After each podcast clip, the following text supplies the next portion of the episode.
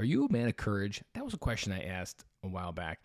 And I want to circle back to that because courage is one of those words we just don't use enough as dads, or we don't even really think about how courageous it is to be a dad or to do this over and over with little ROI on a daily basis. And this idea that you're doing it for a 30 year investment almost sounds like the idea maybe of doing a job for 30 years you don't like with this hope that your 401k is going to support this life of freedom on the other side. But that's not what we're talking about today. Let's dive into courage in a different lens. So recently, my daughter in the Southern Wisconsin Anthology, which is this kind of arts organization that students submit their artwork and it changes from like artwork to actually writing. And this year it was writing.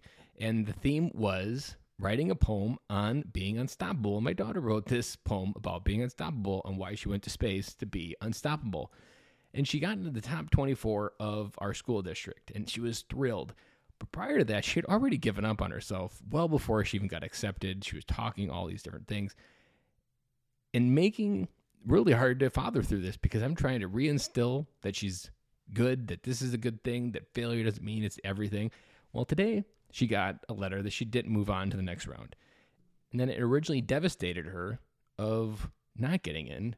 But then when she found out she was getting highlighted, still kind of found a happy medium.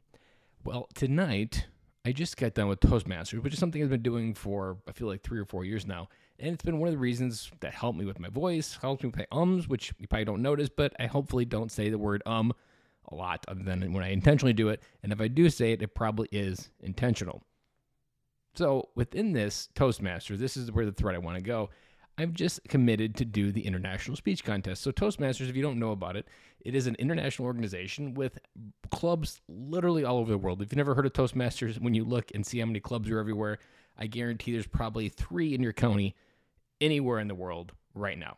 And you're like, wow, this whole thing's been here the entire time. And it's really cheap personal development. It's like 60 bucks on average for six months of getting feedback, getting practice, and going generally to two meetings a month. But back to courage.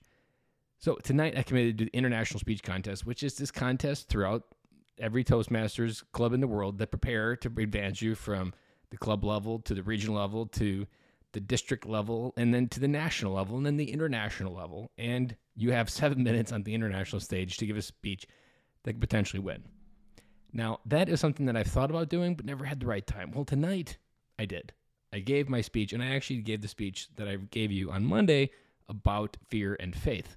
So, taking that speech, tying it in, and I don't have to keep that speech, so I'm not 100% married to it, but I couldn't help but notice or think about the courage that I'm going to show through this process.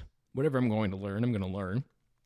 But then also getting to tell my daughter about it and realizing that she did something courageous and I'm going to do something courageous and we can both learn something together. And because if we don't take courageous steps first, our kids often don't understand how to do it for themselves, or they often don't know how to respond because if we haven't done it, they don't really have a model of how to do it for themselves. And almost everything that kids learn is modeled on what we do first.